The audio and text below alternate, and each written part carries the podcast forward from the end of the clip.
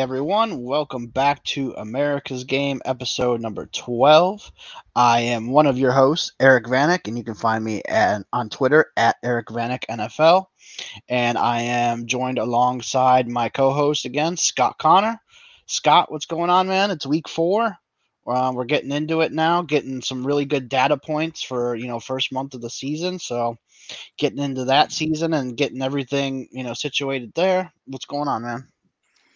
Eric, happy to be here. Week week four of the NFL season. We're almost um, actually, if we take the regular season, we're more than a quarter of the way through the regular season once we get past week 4 mm-hmm. So time's flying. Uh, like I said on our uh, on our recap show that we did the other day. Uh, for those of you that haven't uh, tapped into that before, uh, if you join the uh, Destination Devy patron channel or the Dynasty and Chill patron channel, you can get the recap that we do, and it's uh, basically Eric and I just kind of going through everything from the past week. But we uh, talked about just enjoying the process of, you know, we can we can probably touch on that on a future episode too, of just like what our week looks like. And I think a lot of people that are, you know, content creators, but also like we play in a lot of leagues, you know, like we're out there trying to actively participate as dynasty players and high stakes players uh, there's kind of like a rhythm and a flow that you get to each week. And with injuries and lineups and what content do you consume up until you start rolling over to the next week, you know? Like I, I spend the first couple days trying to digest what happened with not only the, the stats and the numbers, but trends and how players were used and how that's going to be predictive for this week. And then it's like Wednesday, we're having to start think about injuries and lineups, you know, like there's that transition point. It's it's kind of cool. I enjoy it until it's gone. It's a grind, but then when it's gone, you're like, man, I wish the season was back. You know, you go through those doldrums of June and July, and you're like, man, I wish the season would get here already. So, good stuff, man. Glad to be back. Yeah, I think one of my hardest parts is doing trades during the season and having time to like look through my roster and going out and making some trade offers and stuff like it's so hard to do with with the amount of teams that I have. I just find that I I run out of time every single week. I'm like, oh man, I want to make some some offers for Dak Prescott. I want to make some offers for Mac Jones. I want to make some offers for Trey Lance, whoever it is. And I just never find that I'm able to get the time to be able to do that, unfortunately. So I got to work on that. I got to make some time to to do that stuff. But and then off of your point too, like it's I found it a little bit easier so far this year. I mean, like yeah, we've had the injuries and stuff, and you got to kind of watch. I mean, the Wednesday and Thursday injury reports are kind of just okay. Wednesday Wednesday injury reports are a joke. Thursday injury reports, okay, I'll pay a little attention, you know, just something for me to look at on Fridays. But then Fridays, when Fridays hits, that's when the real stuff happens, and I can kind of find out, okay, is this guy not playing? Is he really questionable? Is this somebody I'm going to have to really look f- for on Saturday and Sunday reports and kind of gauge whether I'm going to play this guy? And remember, the last two years we had all the COVID stuff too, so I'm like thankful that we don't have to deal with that stuff as much anymore either. Um, you know, with these guys missing games because they're in the protocol or whatnot. So that's been a huge relief off of me this year, having to deal with that because it seemed like last year you'd have a new guy on it every week that you're expecting to be in your lineup and it would just create chaos. So I'm glad that's kind of over with for the time being, hopefully. Um, but yeah, man, it's been fun this year so far. I agree.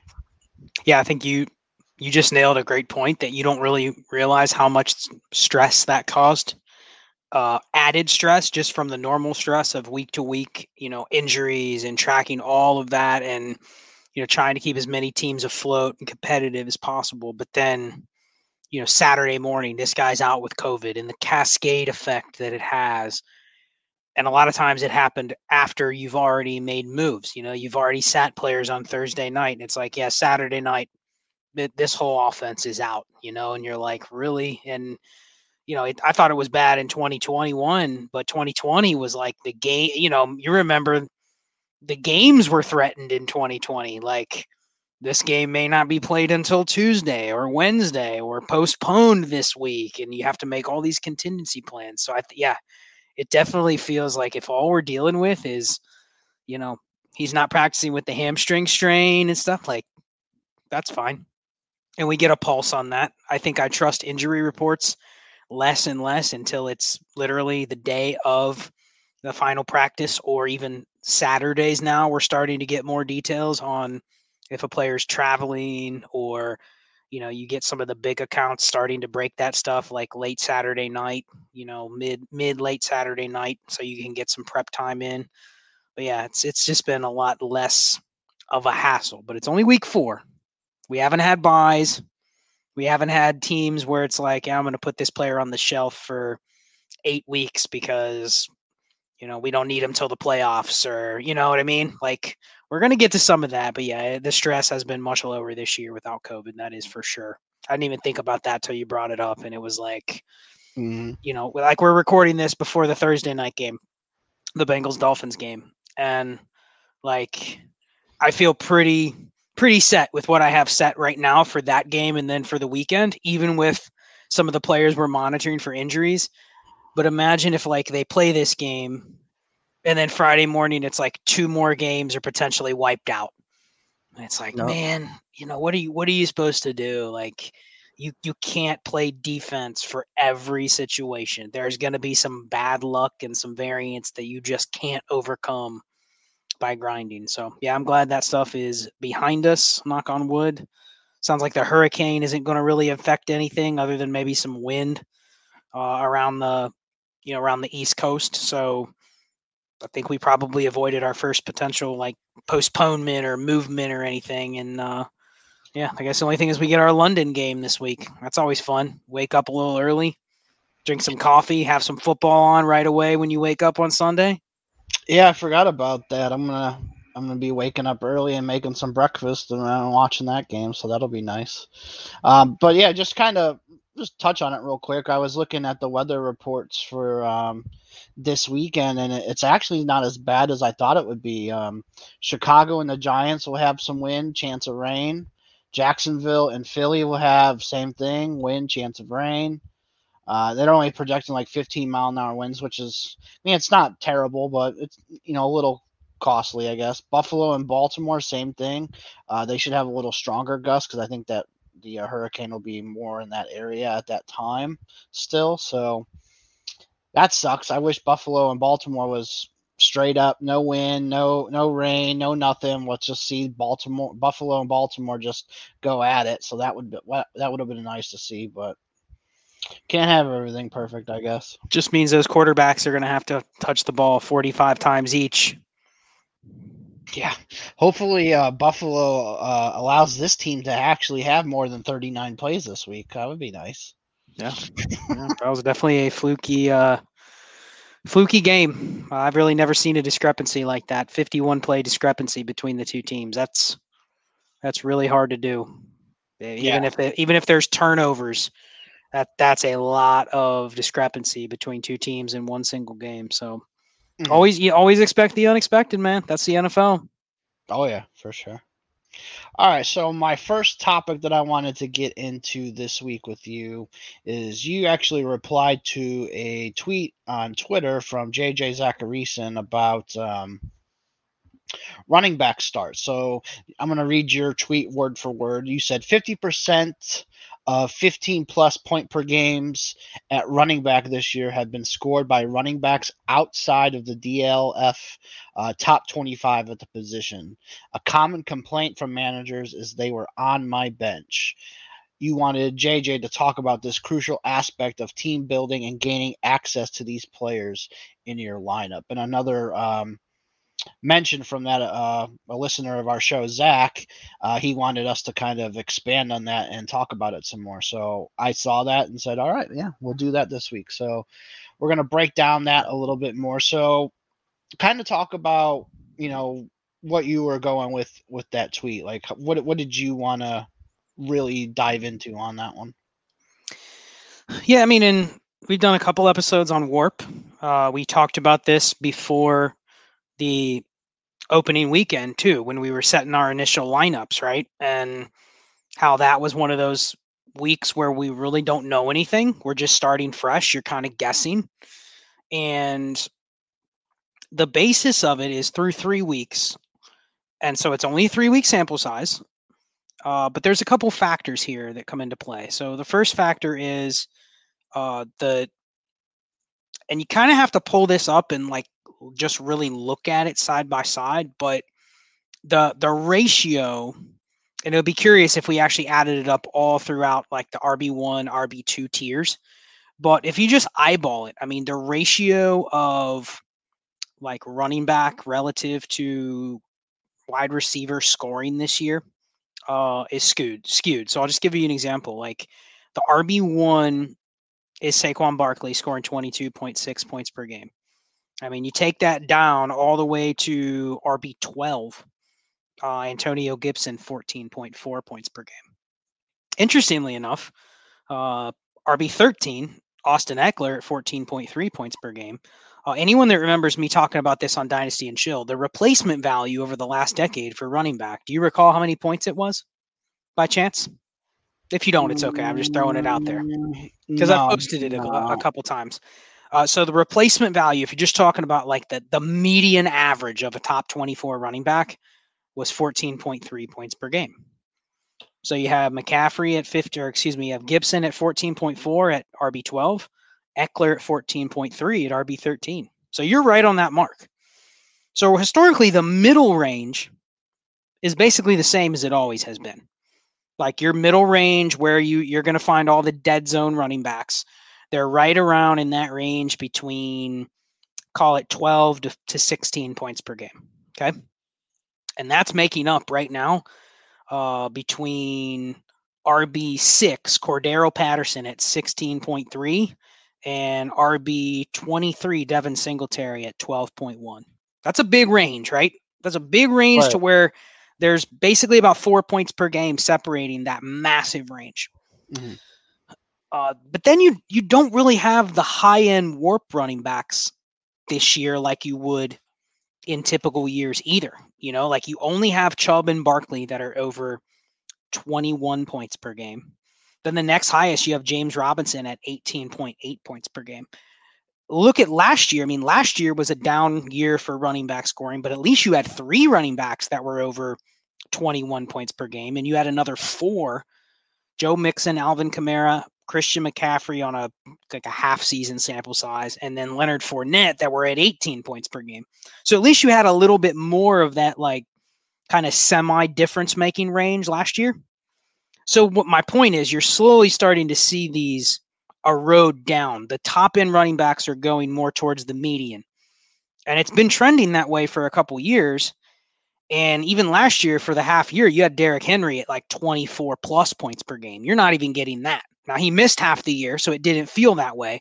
But you remember how he smashed the first half of the year, like he was crushing everybody. You know, he was he wasn't doing it the same way that the previous guys, you know, McCaffrey, David Johnson, Gurley, Le'Veon, like he wasn't doing it the same way, but he was on his way to one of those massive warp seasons. So that's the first thing is running back scoring in general is down. The the second thing is the wide receiver scoring is way up. I mean, just looking at right now, you have seven receivers that are averaging 21 points per game or more. And then you have a boatload of other ones that are down in the, you know, 15, 16, 17, 18 point per game range. And that goes way further down than it does at running back, right? So then to take it even one step further, not only are the receivers relative to the running back scoring more, they're scoring more at all levels. And at the high end, you have some receivers, you know who they are uh, Diggs, Kupp, Amon Ra, like those guys are putting up big warp seasons right now, you know, 24, 25 plus point per games. So you have that. But then the third thing is the key component. It's easy to say, oh, yeah, running backs are getting outscored by receivers. I think everybody feels that, right? Doesn't it feel like the general, even your general home league kind of understands that receivers are what's smashing, you know, like just feels like that's a trend that a lot of people have gotten on board with this year. But I think the real key is, like I said in the tweet, gaining access to a lot of those running back games that you don't have to pay for. That's the big difference. And that was the point of the tweet where I said 50% of the running back starts that had been over 15 points per game. And what did I just tell you? 15 points per game for running backs, that's higher than an RB1. You know, that's like a around RB9, RB10 range this year. But if you're looking at it from a week to week standpoint, how do you get access to those those starts that you wouldn't necessarily have in your lineup? You know, how did you have access to the Chase Edmonds smash game last week? Did you have access to the Tony Pollard game in week 2 where he scored 19 points? Did you have access from the very beginning to the Cordarrelle Patterson weeks? Did you have access to the James Robinson weeks? Now, I'm not saying that everyone had those guys in their lineups, but what did we talk about when we were setting our lineups in week one? You didn't start those guys, did you? No. You started the the the safe, guaranteed touches, bell cows. Yet they're not performing like that. You're you're jamming them in, going, oh, you know, Joe Mixon, he's gonna crush. Look how many touches he's gonna get. Now, he could bounce back and post some difference making weeks, but I think the biggest complaint is if you designed your roster, and this is where we're going with this topic, if you designed your roster to have some of these backups that we value, I mean, you value a guy like, you know, Rhamondre Stevenson, right? You value yeah. in Dynasty? Yep, I mean, Stevenson, Khalil Herbert. Kareem Hunt's a perfect example. Biggest the biggest complaint about Kareem Hunt, Kareem Hunt over the last two years since he's been with the Browns has been basically an RB one if you look at points per game numbers. Yet a lot of the complaints on Kareem Hunt are there's no really no rhyme or reason of when to play him. You know, like he doesn't just necessarily smash when Nick Chubb is out but then there's game scripts where you think it's going to be a game where they're going to play from behind but then Kareem Hunt gets all the early down carries or he gets the goal line carries. Like you probably have missed out on a lot of Kareem Hunt big games over the last couple years if he was your RB5. Right? Yeah, for sure. Yet it'd be curious to go back and look at every time you didn't play Kareem Hunt, who did you start and how many points did you get from him and how many times did you go, damn, he just put up 17 on my bench and Zeke Elliott put up 11. Shit. Why did I start Kareem Why didn't I start Kareem Hunt over Zeke Elliott? Right. And it's simple. It's simple psychology. The projection going into the week probably favors Ezekiel Elliott because he's guaranteed to get six to eight more touches, right? Just mm-hmm. guarantees he has better chance of fallen into the end zone. He has a better chance of getting a couple more dump off passes. It's just sheer projection and math where you're going to say, I'm going to lean with the guy that's going to get more touches. Yet, the deviation between the two really came down to it didn't matter which one you had. They both probably put up similar numbers across the course of a season. Week to week, one might have spiked, one might not have spiked. But if you had them both on the same team, you probably didn't get access to as many of those weeks as you could have had you liquidated one of them and just rolled with the other. And then backfilled that one empty spot with a cheaper spot start like we talk about all the time. So I think that's where this topic is going. And I think that's the trend that I'm seeing that we can fix. And now you can't necessarily fix this entirely on your roster right now, but you can you can kind of think of this. If you're gonna make a bet that this is how things are going to continue to go, and we've had so many discussions in the Discord and whatnot about running back usage. And I mean, you've talked about it. How many teams now run committees with two or three running backs? And it's doesn't mean they're bad. It's just the coaches are not going to give a guy Najee Harris workload. They're just not. A lot of coaches aren't going to do that. So if you admit that and you kind of say, all right, I'm going to embrace the fact that these RB finishes are going to be a lot closer together than I like to admit. How do you get access to the ones, the players that are just as good but they might be projected a little bit lower and there might be a little bit further down the the totem pole. How do you get access to those games from Tony Pollard and Michael Carter and Chase Edmonds? So I mean that's the question. So which what's your answer to that if you're to, if you're looking at like a roster where you have some of these guys because I'm sure you have this situation where you have some of these guys and you haven't been able to start them because you got a bunch of good receivers and you got maybe a, a good tight end you can flex. And you're like, damn it, I have six running backs and I have to pick three. Like, how do you fix that problem if you're in the midst of a season? How do you fix it? Like, what's your initial thoughts on it? I know I rambled for like five minutes, but what's your initial thoughts? So, for me, I would be looking. Eh, you're kind of talking like those teams where you have you end up having D'Andre Swift on it and Javonte Williams and Antonio Gibson and Zeke. You know, you have all these types of guys. Like, I know it's so hard to like trade like Zeke and and those guys. Like, it's hard to get like even fair value back for what you think those guys are. But I'm looking to try and just tear down if I can. If I can tear down to a lesser running back, if I can go down from Zeke to you know, like you're talking the Michael Carter's, Chase Edmonds. If I could do that and just gain a draft pick back, I'll do that. If I could just get rid of one of these guys, even too, and strengthen my wide receiver corps, I'll do that too. So that way, my wide receiver corps is set for bye weeks. I can start as many wide receivers as I can. So if we got to start you know, three receivers in your regular three receiver spots and you have three flex spots too. I I usually want to fill those spots with as many wide receivers as I possibly can, unless it's like a two point PPR for tight ends. Like I'll, um, I'll, throw some tight ends in those flex spots. Point per carries. I know we're going to talk about here in a little bit as well. You know, you probably want to try and get as many of those running backs that are going to get carries in there. And you can get guarantee yourself almost ten points uh, just off of the carries and yards alone. So that's kind of what I'm trying to do. Usually, try to just tear down if I can, get get some draft picks, and then I'll have access to a lot more of those running backs where I'll know when to start them. Yeah, I mean, I think that's what you have to do during the season. Uh, this is this is a very much utopian strategy that works perfect in principle until you get in the midst of a season, and then you have you know players injured or players usage are not what you projected to be like it's not always going to be perfect. It's easy to go back in hindsight and say this is the data. Here's what you should do. But then you go well i have a team. I have different players. I have different dynamics. It's easier said than done. And i get that.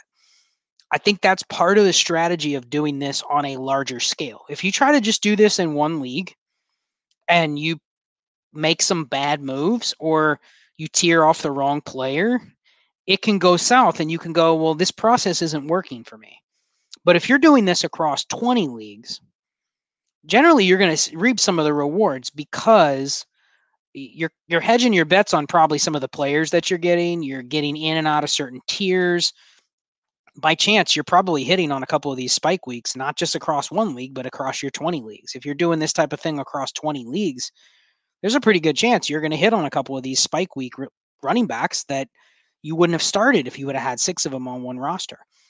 So I think that that's the thing is, and especially understanding the current dynasty market as we go on week to week. Things don't move slow in dynasty anymore, Eric. Like shit's week to week, man. Yeah. People literally are, and this isn't just a couple leagues. You know, your your hardcore leagues are the same way, but like it used to be that things were more dynasty principles when you're playing in in just like a random league. But now, doesn't it feel like most of our leagues are like, what happened last week? What's going to happen this week? That that's like what we're basing all our decisions on. It seems like there's less and less true dynasty moves right ma- made anymore, and I think that is a because there really isn't an edge in projecting the dynasty future in a lot of cases B, there is just so much that changes in the NFL from season to season. Outside of like the really elite players and the cornerstone positions like quarterbacks, you're really probably making a bad bet if you're going into the backup running backs or the wide receiver threes and fours and planting your flag that a player is going to be doing X this year and Y this year. You know, like it's you would agree it's not a good bet to take a random wide receiver three and be like he's going to be a wide receiver two next year.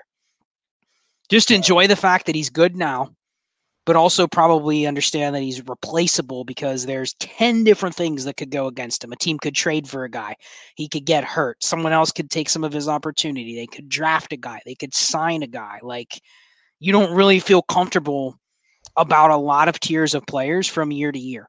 So I think people are just embracing the fact that, you know what, like this is 2022. I'm going to play Dynasty like it's week to week, month to month, season to season. I'm not as worried about what's going to happen in two months. Mm-hmm. So, so I think that makes this strategy even easier to do. You know, you can, in theory, when you get to the season, you don't carry eight running backs inside the top 50 of ADP. I probably want three or four. But if I have eight and they're all from like RB 20 to 50, that sounds great. You're going to hit on a lot of like backup guys that get roles, right? In that range, you're going to hit on a lot of good players. I have a couple teams where I have like Pollard, Elijah Mitchell, Rhamondre Stevenson, Damien Harris, Chase Edmonds, and I'm still pretty loaded at receiver and I have two good quarterbacks. What the hell running backs am I starting? Yeah. I'm sitting here deciding between seven or eight guys and I can only play two or 3 Mhm. And I'm like, great. I'm I'm set in that league with depth. Only if I need the depth though. Thus far I haven't needed the depth. I've had six or seven healthy guys every week. And I only can play two or three. So yeah, I might feel it a little later on in the year, but I've been frustrated because it's like I have whiffed on, you know, I sit Chase Edmonds when he scores 20. I sit Tony Pollard when he scores 19. I go, why the hell did I build the team this way? Right. And so, and here's the other thing: a lot of those running backs in that range, they don't have any trade value. It- it- What is it even worth for you go to try to trade Chase Edmonds in a league? He's probably you're probably better off just having him right on your team. Yeah, because you go and spam, hey, Chase Edmonds for a second and just gets Mm. rejected everywhere. Right, right, and yeah, go try to trade even like Josh Jacobs or Zeke. Like you won't even get a second in a lot of cases. Like Which so, is- it's Yeah, it's crazy.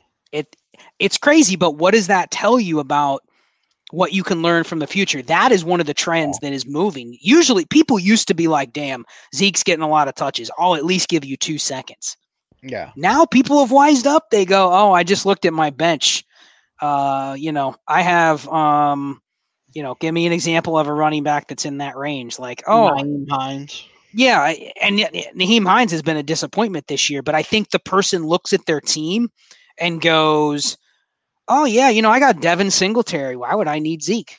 Right. I got Nyheim Hines. Why do I need Zeke?"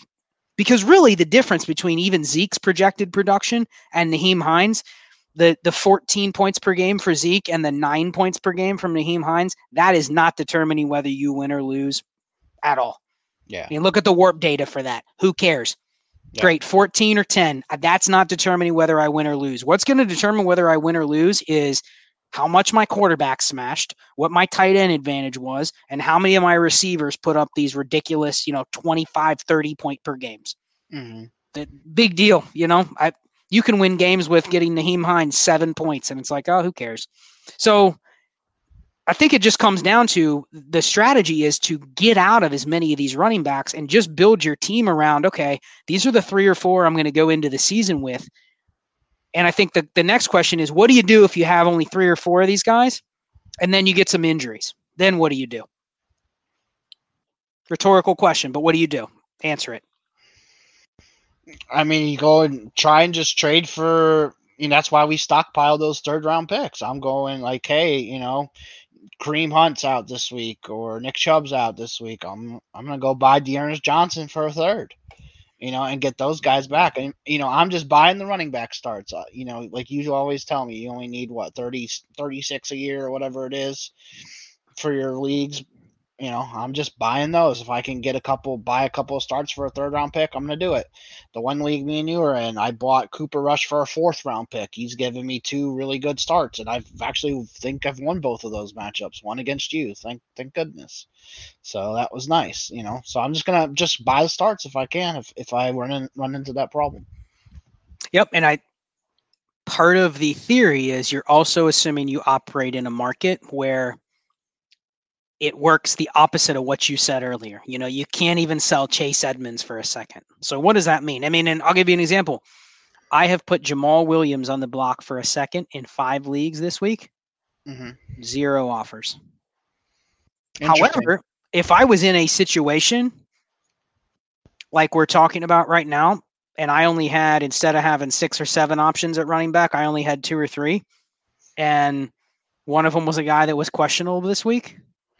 I would consider paying the second for Jamaal Williams. You know, I can get maybe two or three starts out of him. Everywhere I'm looking, he's a projected top 15 running back this week. That's worth a late second or a mid second.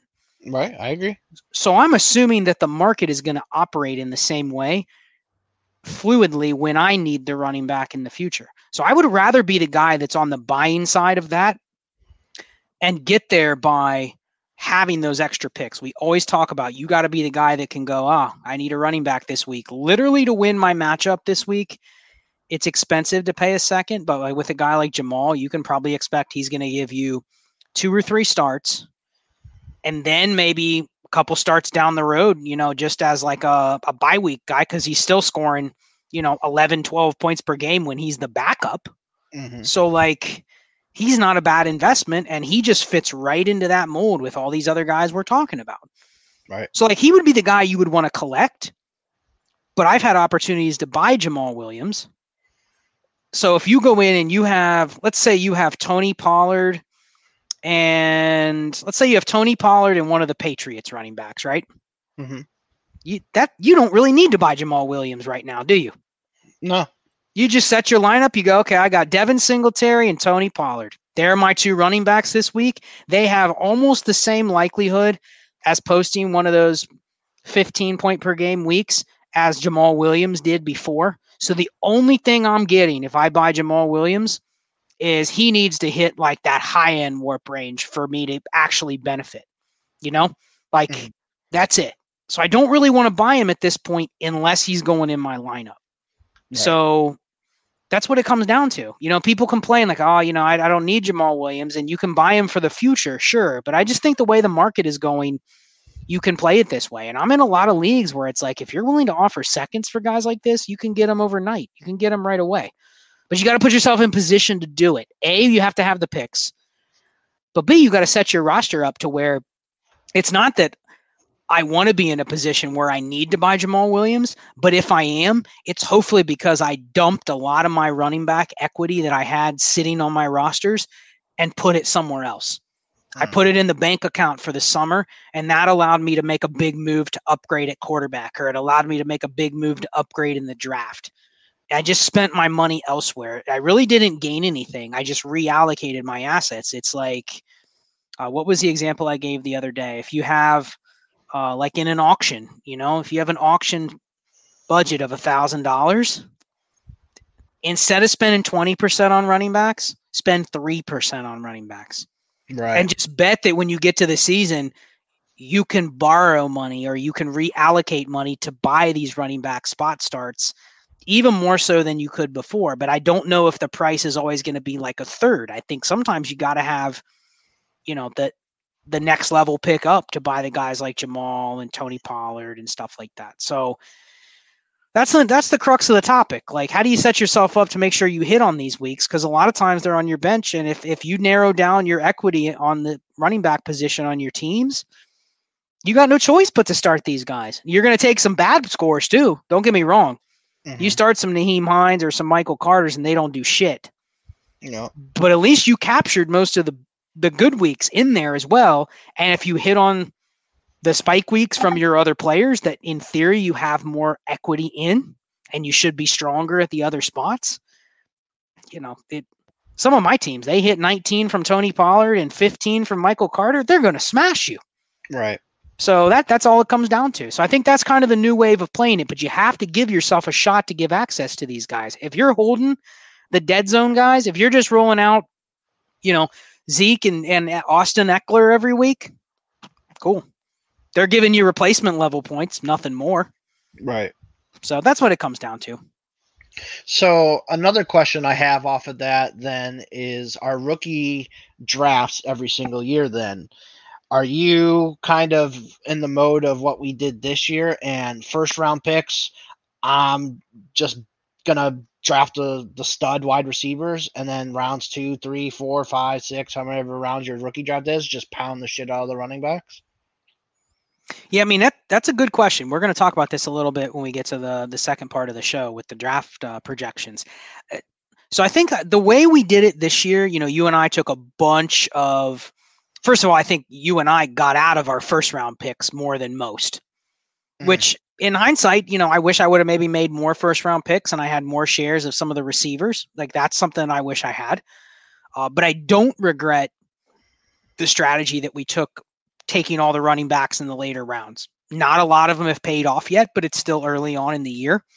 Right. But I think you just have to put it into scope that the purpose behind why we did that was to give yourself the cheapest shots at these potential spot starts or these even if a guy starts buried on a depth chart and he needs two or three injuries to get up to the Jamaal Williams level, he might only need one one injury to jump up to the Nyheim Hines level, you know? Like he doesn't need to become like a locked in starter to hit one of these 15 point per game weeks. He just needs somebody that can be active and get eight to 10 touches in a given week. In the right situation, they can still produce. So I think that strategy is right. I do think it comes down to uh, if you deplete, because think about the way that, that I'm talking about building these teams. If you mm-hmm. deplete your teams too much over a couple years' time, there's going to be a point where it's like if you can get access to drafting a guy in the rookie draft, even if all you end up on if hitting on is like a, a Najee or Javonte Williams, it's still worth the shot just with that chance that they jump into that higher tier range. You know what I mean? Like it's mm-hmm. worth taking one or two of those shots every other year or so, just in hopes that you do hit that bell cow or you do hit on that hero RB. They can kind of sustain you a little bit easier. I, I, what you don't want to do is you don't want to draft, you know, you don't want to draft four of them in one class. Right. I mean, think about how big of a mistake it would be. Not even from forget about whether the guys were good or not. You really wouldn't want a team where all the equity you have right now is lumped into Jonathan Taylor, Javonte Williams, Najee Harris, and Breece Hall. Mm-hmm. Like just those four alone are you telling me that those four alone are keeping up with three stud receivers? They're not. And then furthermore, what would you rather have to trade? CeeDee Lamb, Drake London, Ja'Marr Chase, or those four running backs? Yeah, I'd rather have the wide receivers. They're getting a lot more right now.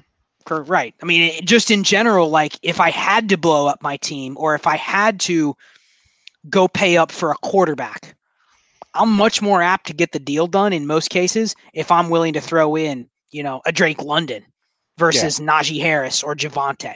Like those guys are nice when you have them. They're expensive as hell to buy if you try to get them from somebody else.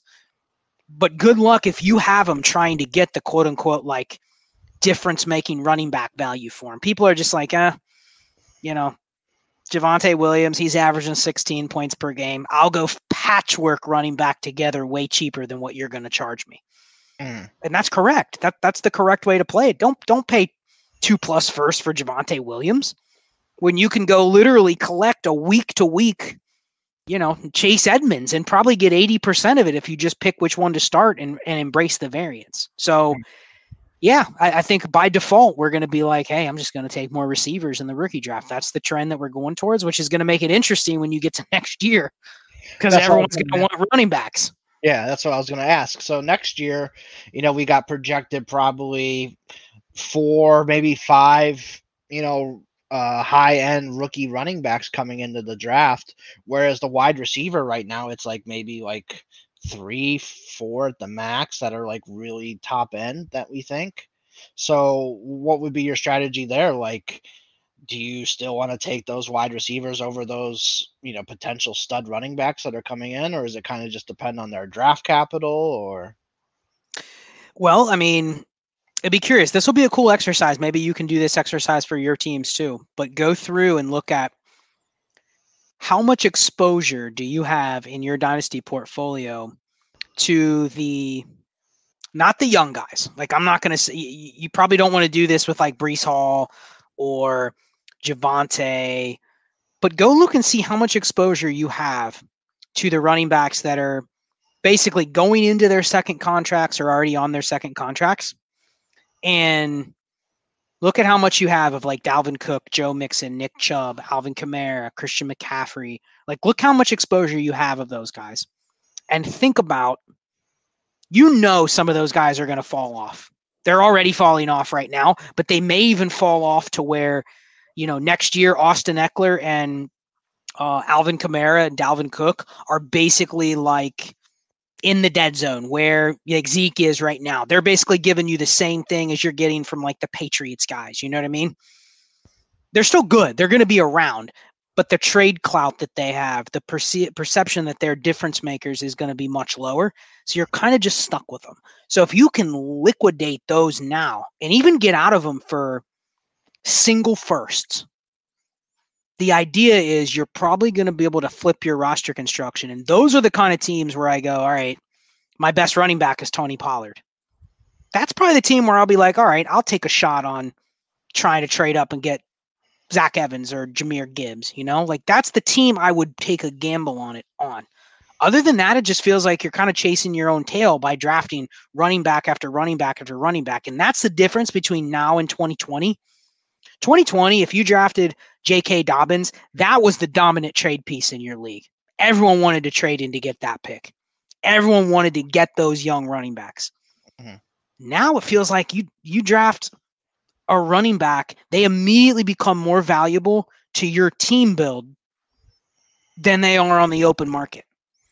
And I think that's where the shift has been. And that's where 2023 is going to be a big challenge because we're going to have a stacked running back class, not just at the top, all the way through to the second round. You know, and we'll get into it when we talk about this data. But then, like, you know, are you really excited to draft next year's Dameon Pierce? if the only out you have on Dameon Pierce is he better be fucking good. Because no one is ever going to go, hey, I really need him. They're just going to pay you what you paid, and that's it. So, this idea of, oh, I'm going to flip him for a first, maybe in a niche league randomly, but I just don't see that happening. I think a lot of people are just kind of like, you know what? I'll wait until he's like really good, and then I'll either pay the square market price for the elite guy or I'll just keep fading running back in general and just playing it the way that we're talking about it. So, yeah, I think we're going to see a shift, man. I think we're going to see next year if you get three receivers that go in the top 15 of the draft, I wouldn't be shocked if they go 103, 104, 106. And in, in years past, it would have been, you're you kidding me? You're not taking a round two Zach Evans over you know, a mid round one receiver, that would be crazy. I don't think now. I think today's market, they're just going to be like, ah, running backs don't matter. Yeah, I mean, we kind of did that with um, Ja'Marr Chase a couple years ago. He was like 104, 105. Like Pitts would go ahead of him, and, and all those other guys were going ahead of him too. I remember. I mean, I faded. I didn't fade Ja'Marr Chase for running back because I didn't like Najee at all. Yeah, that was just sheer. That was sheer luck that I didn't like Najee, and I but I was still taking Justin Fields, Trey Lance, and Trevor Lawrence over Ja'Marr Chase. So right, and that's and another that's another thing. Next year's quarterback class, if you know Jordan Addison or Kayshon Boutte or Jaxon Smith-Njigba go in the top ten to a good landing spot. Are you for sure taking CJ Stroud over them or Bryce Young over them? Like just for sure, are you moving up as aggressively as you did for Fields and Lance? Because that was a mistake that we both made. Yeah, I think it's definitely something I'm gonna have to think about for sure. I mean, that's no guarantee that these, you know, we all said, "Oh, Trevor Lawrence, he's he's a top eight fantasy quarterback coming in," you know, but uh, that hadn't happened yet. I mean, he's getting better for sure. I mean, everything's looking pretty good for him this year with the with the coaching change, but that didn't come out. Justin Fields, he was my quarterback number two behind Lawrence. We we both love Fields. I ain't working out. I mean, you you have a couple um, Twitter polls up right now. I think the one you had was who would you rather have in a dynasty super flex, Justin Fields or DJ Moore right now, and it's 50-50. Like and that's a receiver nobody even wants. Right. I, I, saw the other one was Juju, but it was like field 75 to Juju 25. But that's just it's just crazy that you know in a super flex that's where we're at. But you know how it is in super flex leagues, quarterbacks are always king, and they're probably still going to be. So we'll see how that draft capital works out next year, especially if they're like three top five quarterbacks, you know, that go in the top five in the draft. I think those guys will still go pretty high. Well, I mean, it, it comes down to obviously, if you hit on CJ Stroud or Bryce Young or Will Levis and they become the next Josh Allen or Deshaun Watson, like you smashed, right? Right. Like a, a hit at quarterback, if you hit on a quarterback and they become a top eight, top 10 quarterback, you smashed. There's no doubt. The problem is that gap between they're being valued that way, like Lance and Fields and Lawrence were, to actually get to that point, mm-hmm. that's where you lost the value. You know what I mean? Right. Like that when it came to sheer production, that's where you lost the value. And it's just very hard to project to go from sure, we know if a guy's a top 10 pick in the NFL draft, he's probably going to get years of opportunity. But if that opportunity is years worth of you know, Trevor Lawrence last year or Justin Fields production for the first 15 starts of his career, what the hell are you even getting? Mm. Nothing. And you're just seeing the value get flushed week after week after week. And so it's definitely safer to take the receiver. Not that a receiver can't bust, but I think we're going to have to be a little more cognizant. And then also on the back end, like we haven't really talked about him much, but there's windows where you can buy quarterbacks too you're going to have to overpay. But what would you rather do? Spend three 23 firsts on two quarterbacks next year and a running back, or give up three firsts right now for Jalen Hurts? Which one would you rather do? Probably give up the first for Jalen Hurts right now. It hurts. Yeah. It not, uh, no pun intended. It hurts to give up those three future firsts, but if you're able to accumulate those assets in the way that you build your team, it's almost easier because there's always going to be a window where someone goes, like right now, people are panicked about Kyler Murray. You could mm-hmm. probably get Kyler Murray if you offered three firsts. Right. You know, a couple 23 firsts and a 24 first and a player. You could probably get Kyler Murray. He might he might fade to black and you wasted him. But if he hits like that, that is a less of an opportunity cost right there because you know what you're getting. Say saying, "Oh, I'm gonna just I'm gonna draft the next Kyler Murray." Like, mm. well, that's what we thought, and then we. So I think it's it.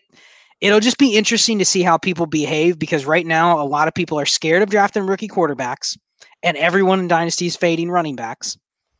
Yeah, we have a class with both of those really strong coming in, and shitty receivers.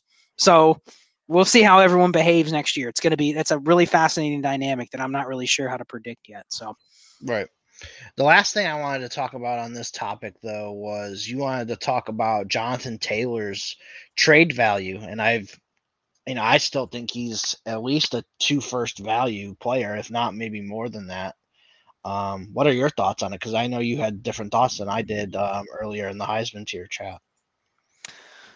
Yeah, I mean, I'm not the best person to ask the true trade value because I think that we're talking two different conversations when you say, okay, what would you be looking to sell for versus what would you be willing to buy for? Like for me, that gap is way further apart than probably what most people would say, which just basically means I'm not the person that would ever be buying and I would always be looking I'd be the person always looking to sell for the most. You know what I mean? Mm-hmm. I'm I'm the active seller that if I have him, he's probably on the block, and there's almost nowhere where I'm going. I want to buy him. Doesn't exist. So I'm firmly like shifted towards. I'm only doing one thing with Jonathan Taylor. It'd be trying to liquidate. Of course, I want to get three first. No, of course, I'd want to get three first for him. Can I, I though? That, I would say you're probably on that boat for all the like top 12 running backs. Eh, Barkley. The position in general. Eh, yeah. Well, Najee, uh, not everybody. If I can buy a, a one that is producing in a similar tier, but for 40% of the costs, I don't care about the longevity with Jonathan Taylor. That I think that's the difference is I could care less if he's only in his third year and he's 23, 24 years old. I don't care. Right. I, if I can buy one Barkley season at 50% of the cost of Jonathan Taylor, I would have rather done that right. and worry about the extra 50% where I'm going to allocate that later. So, yeah, can I pivot off of Jonathan Taylor for Saquon Barkley in a first? Is that a feasible move? Uh, I'm sure it is, but I don't know how many people would be doing that nope. right now. Very few would do it. And that just yeah, speaks to why Jonathan Taylor is not worth three firsts. Right. Because as soon as I try to take your Barkley and you have to give me a first, your head immediately flips to the thought process of, wait a second. Yeah, why the fuck am I? Barkley can outproduce Taylor for this year and maybe next year. Why the hell am I giving the pick? Right, exactly. Yeah. So You're you right. go right back to the like two year window. Do you really trust Jonathan Taylor in 2024 to be smashing? No, I don't trust. He him. could, but I'm not going to sit here and bank that he's not going to have a catastrophic injury between now and then. And so, so you really just automatically see the scope of that deal, and you say, "I'm not doing that." Right. So I, that's why my my what I said I would sell for is first of all, how many teams in your league have 323 first that are actually willing to buy a running back? Uh, most of my leagues, the ones who have three 2023 first are is Dynasty and Chill LLC, and uh, he doesn't buy running backs. Okay, well, say it's not me though. it is the 0 and 3 team with four first buying the running back. No, definitely not. Okay, so in theory, the three first price really only exists for the buyer that is contending or trying to contend, but has extra picks, Yeah. which is more likely going to be like how you and I play. We're going to be the team that's got four firsts to throw around. And it's like, all right, I can make a big move. My big move this year is going to be Jonathan Taylor or Jalen Hurts. Like I just bought a Jalen Hurts for 223 first and 24 first. That's probably the big move I can make in that league. Right. I still have two more firsts, but that's it. Like I don't have another deal like that I can make. So I have to pick my spots. And I'd rather do it for a guy like Hurts right now who's, you know, breaking fantasy than a running back. But there's just not there's everyone will say, oh, he's worth three firsts. But then you have to think about how many leagues does the team with three firsts also have a team in position to buy Jonathan Taylor? And have a manager that isn't me or you that would actually want to buy a running back. It's like it just doesn't exist. So sure, in theory, he might be worth three firsts, but what logistically can you trade him for? Like assuming you can't get draft picks, what would you be looking to sell him for if you had a share? What would you be looking to sell him for? And you even admitted the Barkley deal is like that kind Yeah, of tear down well- deal ain't happening. Yeah. So I mean, you're gonna have to go down to like. I mean, another running back. I mean, like, uh, and I don't want that. That's the other thing too. I don't want these Kamaras and Dalvin Cooks and Mixons or anything like that because they're old and they're just going to expire here in a year or two, anyways. So, so I'd want a younger guy. I'd want maybe D'Andre Swift. I'd maybe want um, Javonte Williams, you know, guys like that, and get a first back. That's probably what you're going to have to do if you want to do that. But yeah, I guess you you've kind of convinced me that that three first price that we kind of threw around the off season, you should have just took it in the off season if you got it. I think you nailed it. As soon as you narrow down the lists of running backs you would want to pivot to, hmm those are going to be the guys that the other manager is going to go, why would I trade this guy? He's he's he's doing well. Like the Barkley types, right? Yeah. That's gonna the, the guys that are you're gonna be targeting are gonna be the ones that person's gonna go, damn, this guy's scoring 19 points per game. Why am I adding him to get Jonathan Taylor? Mm. If they're if they have half a brain, they're gonna go, I don't care about Jonathan Taylor three years from now.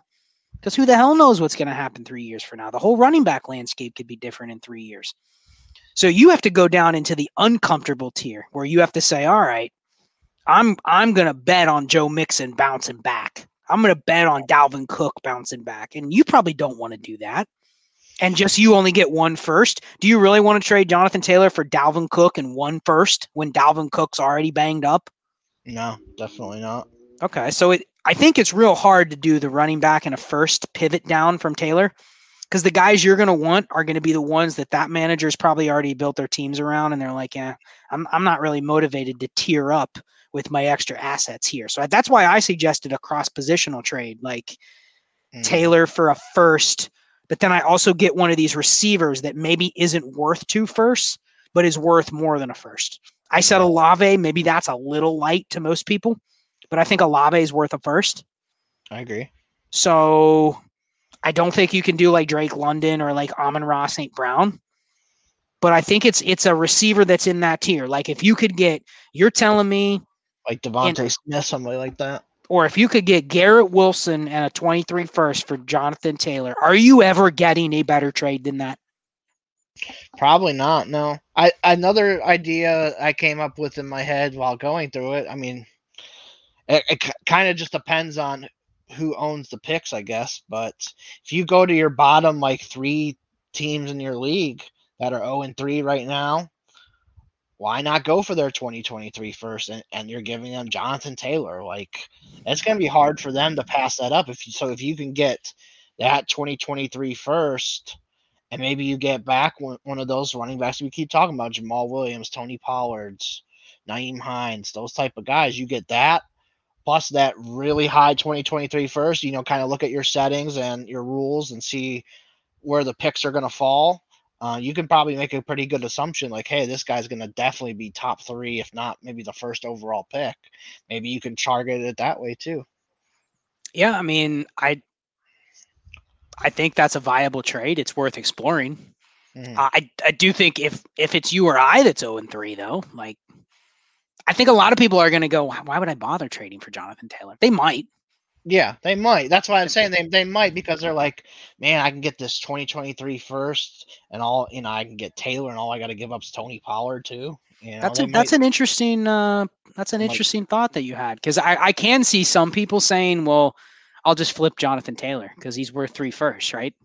Mm-hmm. And I'm like, yeah, sure, you can have him because I've already tried trading them in this league for three months. No one, no one's giving me three first. Mm. So you're basically trading them into like a a dead market. You know, like you you already know he's going to be tough. I mean, have you? I've done that before where I'll buy an asset in a league because I think it's just a good deal. And I go, oh, I'll be able to flip it later. Two months later, I'm still holding it, and mm-hmm. I go, mm-hmm. yeah, no wonder this guy traded him to me. He took the first second that he could get. You know what I mean? he just got out because no one else wanted the guy. He probably sent other people offers, including this player, and could never get rid of him. So right. now I'm stuck with him. So I think it's kind of the same thing. Like, not that you're stuck with Jonathan Taylor, but buying him because you think you're going to flip him later. That's probably a bad move, but that that's interesting to send him. So you're saying go to the team that you think's like guaranteed 101, 102, and just do it straight up and try to get like a, a filler running back in that can give you a couple weeks. Right, yeah, and then you can have your shot at C.J. Stroud or Bijan, whoever whoever your top pick is next year. Yeah, yeah, or you can, you know, potentially add that pick into a bigger trade and upgrade your quarterback or something like that. Whereas the team that you were uh, trying to upgrade the quarterback with, you know, you're trying to trade away Matt Stafford to get, you know, Kyler Murray or something like that and the guy just don't want Jonathan Taylor. You know what I mean? You offered him Stafford and Jonathan Taylor for Kyler Murray, and he declines it. You're going like that's a fair deal, but he just doesn't want the running back. You know, he might be like like us. He just doesn't want to put that much equity right now into buying a running back. Mm-hmm. Yet you take the pick, and then all of a sudden you add a couple seconds and a piece in that pick, and he'll do this. He'll do the swap. You know what I mean? Because he'd rather have the flexibility of the pick. So I think that's the power of being creative like that. But I think a lot of people would go, man, you know, like I know you would you trade your Jonathan Taylor right now for the guaranteed 101? Yes. Guaranteed like 100% it's the 101 regardless of whether you're contending or not. Would you have the stomach to make that move? Yeah, I think I would. I, I would take Bijan. And then if you did that move, you're basically holding that would, pick I as tra- I would hope I could get like a, like I was talking about. I can get like a Tony Pollard back with it or something like that. But even if you can't, if you got a couple seconds or thirds, you, you're kind of just able to gamble the fact you could maybe buy some running backs later on. You know what I mean? Right. But yep. but I think that's crazy to a lot of people. A lot of people cannot wrap their head around the fact that if they're a good team and they're contending, why they would make that trade. Mm-hmm. So I mm-hmm. do agree. Like you want to try to get the plus, but we're just trying to kind of talk through the theory of you know what his trade value is. So I, th- I think if you can get a 23 first, even a random one, mid mid first next year, and one of these young receivers, you ain't getting London, but if you can get yourself one of these other young receivers, you know, even if it's like Tee Higgins or Pittman or someone like that, like I, I'm okay doing that. You know, that, that, I think that gives you assets that are much more flexible than a running back on your roster. That's part of the argument of why I think his value is a little bit lower because there's just it's just a lot of people that don't want to invest in a running back that costs that much. So right, and you'll talk about this more. Um, just kind of plug it here a little bit. Monday, October uh, third, coming up here, you're gonna debut Destination Dynasty. So I'm sure you'll be talking more about that, uh, this kind of stuff on there coming up. Yeah, I'm gonna do a uh, just a sneak peek. I'm gonna do kind of a deeper dive into this running back stuff with the the running back finishes and what it looks like historically, but also try to put it into like practical application terms because I, I think if this is really easy for you and I to to grasp because we've talked about it so many times. It's very hard in practice though. Like you go and look at a roster it's easy to visualize what it should look like, but then you go to your roster and you go, all right, I know my roster construction is probably a little out of whack.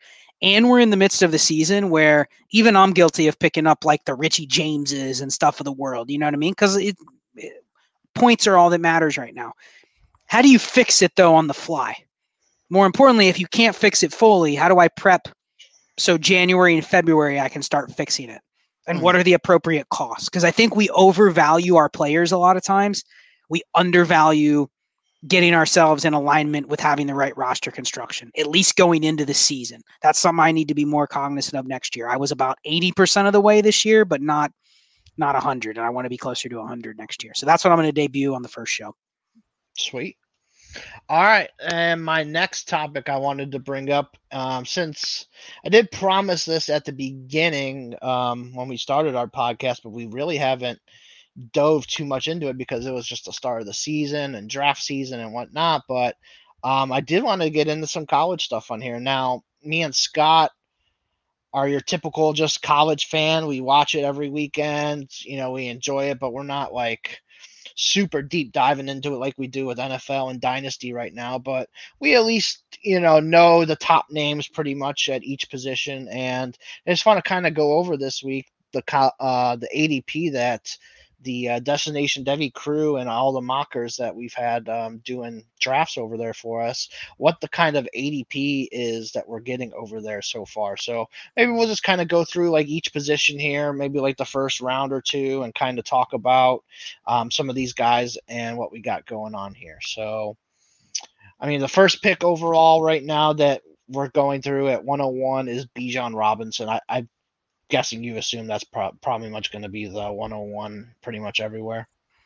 Yeah, I think until the uh, quarterbacks settle in to their, you know, we see their capital, we see everything that we talk about with, uh, you know, what kind of makes a potential elite efficiency quarterback. Like, I think if, until we see that exactly, it's everyone will just take Bijan 101 without a doubt there may be some leagues where you get into like 14, 16 teamers where a quarterback is like seen as the smash 102. I could see people taking him over Bijan just for what the conversation we had about running backs. But yeah, I think that's pretty uh pretty clear cut at this point. And, and I'll just add to this. You and I are more into this from a uh logistics perspective, trying to forecast this what the rookie draft class is going to look like and mm. where the tiers are going to be and where the leverage is going to be versus I, you know, I don't think you and I really could tell you the difference between RB4 and RB6 or wide receiver 4 and wide receiver 8. We're just kind of looking at this like here's where the general range of these players are going to go. So that's I think the value we bring when having this topic. Right. And then next up as well, um, we'll, we'll kind of just talk about the four quarterbacks here because at 102 is CJ Stroud, 103 Bryce Young, 105 Will Levis, and 106 Anthony Richardson.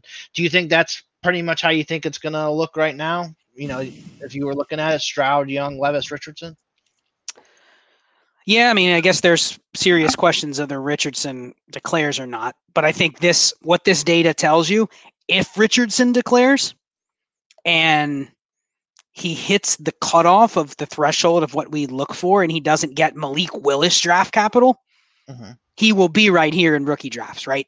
People yep. will chase the upside, even if he is the quarterback four and he goes where like Lamar Jackson went, like the end of the first round, mm-hmm. he'll still be a easy first round rookie pick. People will yep. just chase it no matter what. So I think that's what we can gain in this data from, and I'll get into that in terms of like what historically it looks like from like a positional standpoint. But I think this is this is just signaling that don't you agree if Richardson is in the draft and he goes in the first round, it doesn't matter where or what pick, he will be he will basically be chased like Justin Fields was. People will not care if he fell and got passed over by a bunch of teams. They will still draft him high just looking for the fantasy ceiling and nothing else.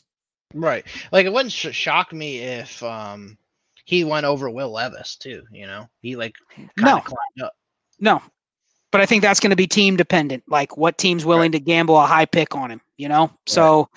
But I, this just tells me if he's in the draft, he's going to go high unless he gets third or fourth round draft capital, which I hope if he was going to get that draft capital, he wouldn't go in the draft. But right, yeah, I wish he would go back. Yep, I agree. Um, all right, so then we'll we'll continue on with the running backs here since we already talked about Bijan, but uh, the rest of the first round running back. So 104 is Jahmyr Gibbs right now from Alabama. Uh, Sean Tucker is actually the 108 um, from Syracuse. So that was interesting to me when I first pulled this up. Zach Evans is the 110 from Ole Miss, and Tank Bigsby is the 112 from Auburn. So do you think? I think for me, it's, it's still a question on whether Tucker is gonna be this high. Like if Tucker goes in round three, I don't know if I want to take him in the first round of my rookie drafts. Like he would kind of fall to like the Dameon Pierce kind of range for me. Um, same for Zach Tank Bigsby. I don't know if Tank Bigsby is going to be a top, you know, a, a, second round pick or middle of the third round pick, high third round pick either. Do you think? Do you agree with that too? Yeah, I mean, I do think that I mean everywhere. If you just go to like mock draft database or a couple other people that I trust that have put out mocks, uh, they they do have four or five running backs going in the top 50, including Sean Tucker, including Tank Bigsby, including Zach Evans. So I can see why people are putting them here. But I also think when you're doing mock drafts, the reason people take running backs and quarterbacks higher is because I think the perception is when you're making that pick and you draft Tank Bigsby at the 108 or 109 in the mock, you're kind of assuming they're already going to hit that draft capital because the obvious answer would be if Tank Bigsby goes in the fifth round, you don't even bother picking him at all. You know what I mm-hmm. mean? So it's like you're already assuming the draft capital, and then you're betting on the fact that this is the this is the positional value because it's a scarcity thing. And I think this is where the crux of the conversation comes up that we were talking about earlier. This ADP, I mean, right now you just read it off. Four running backs in the top 10, four quarterbacks in the top 10. That does not align with how the current dynasty market values those positions, right? Right. So, do you think this is what your typical rookie draft will look like? Or do you think this is more of people just mocking and they go, well, there's a bigger impact if I hit on one of these positions, so I'm going to take that early in the mock. But if there's four or five receivers with similar draft capital in the range, I may not be doubling and tripling down on Tank Bigsby that was a late second round pick. You know what I mean? Right. Um, I think this wide receiver class though is a lot weaker than that we've seen in, in years past. Like last year's blows this one away, in my opinion. Uh, just the way that those guys have been playing so far. Like right now, I think the only like three that I actually trust and think are going to be really good pros are Boutte, Jaxon Smith-Njigba, and Jordan Addison.